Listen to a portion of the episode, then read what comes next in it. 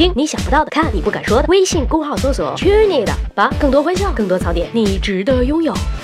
10万个为什么，电视上新闻经常能看到，小谁家的那个老谁又被推销员给忽悠了，买这个买那个，拿出棺材本买了一堆根本用不上的垃圾。社会心理学认为，这样的现象源于老年人空虚寂寞冷，在推销员的身上找到了子女给不了的虚假的关爱。但是科学的讲，老年人确实更容易上当受骗。那么为什么？诸如保健品的例子，我们还可以找出很多，像什么抽中大奖，但是你得先付税啊。老人很容易成为诈骗受害者，到底是因为单纯的贪念，还是因为他们更倾向于相信他人呢？科学家们指出，年龄与信任感具有显著的正向相关性。说人话就是，年纪越大，一般信任感就是针对不特定的他人的信任感，和特定信任感就是针对4种特定对象、家人、朋友、邻居以及陌生人的信任感都显著提高。为什么会这样？